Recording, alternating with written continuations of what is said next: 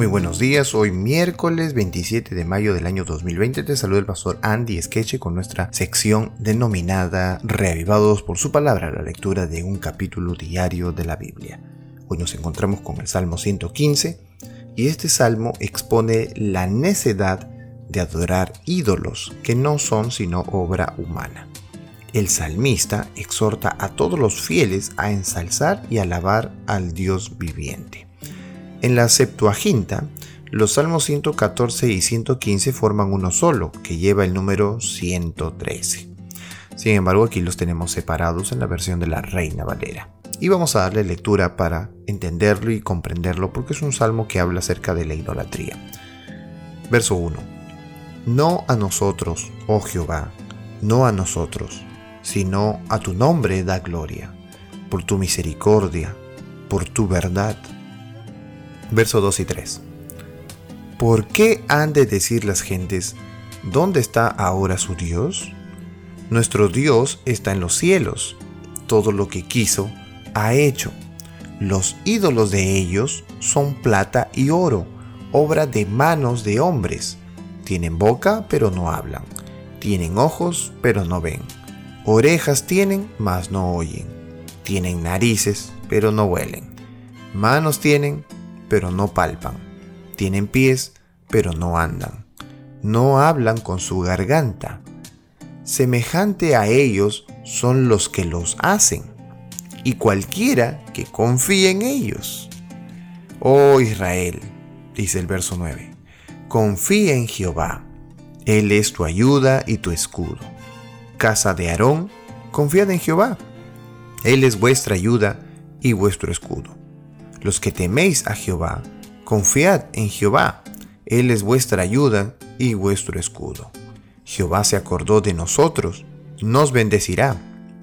Bendecirá a la casa de Israel, bendecirá a la casa de Aarón, bendecirá a los que temen a Jehová, a pequeños y a grandes. Aumentará Jehová bendición sobre vosotros, sobre vosotros y sobre vuestros hijos. Benditos vosotros de Jehová, que hizo los cielos y la tierra. Los cielos son los cielos de Jehová, y ha dado la tierra a los hijos de los hombres.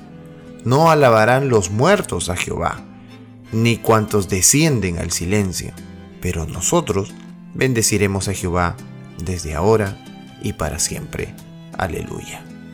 Bueno, si nos hemos dado cuenta en los paralelismos, la parte central está en dos eh, párrafos que se anteponen uno al otro. En primer lugar, del verso 4 al verso 8, que habla acerca de la inutilidad de los ídolos.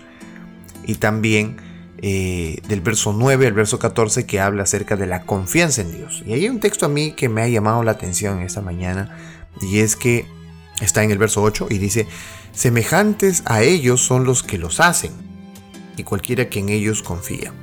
Eh, eso quiere decir que uno se vuelve el tipo de Dios que adora. Es decir, cuando nosotros eh, decimos que adoramos al verdadero Dios, que adoramos a Dios, cada vez que adoramos a Dios nos volvemos más como Él.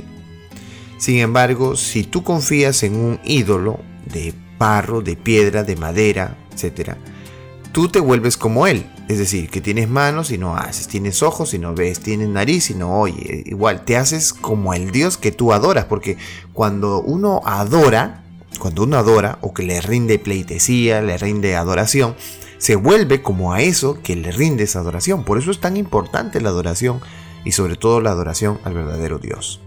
Que este día pueda ser un día de reflexión, de bendición en las manos de Dios. Eh, que Dios te bendiga y que pueda ser reivado por su palabra.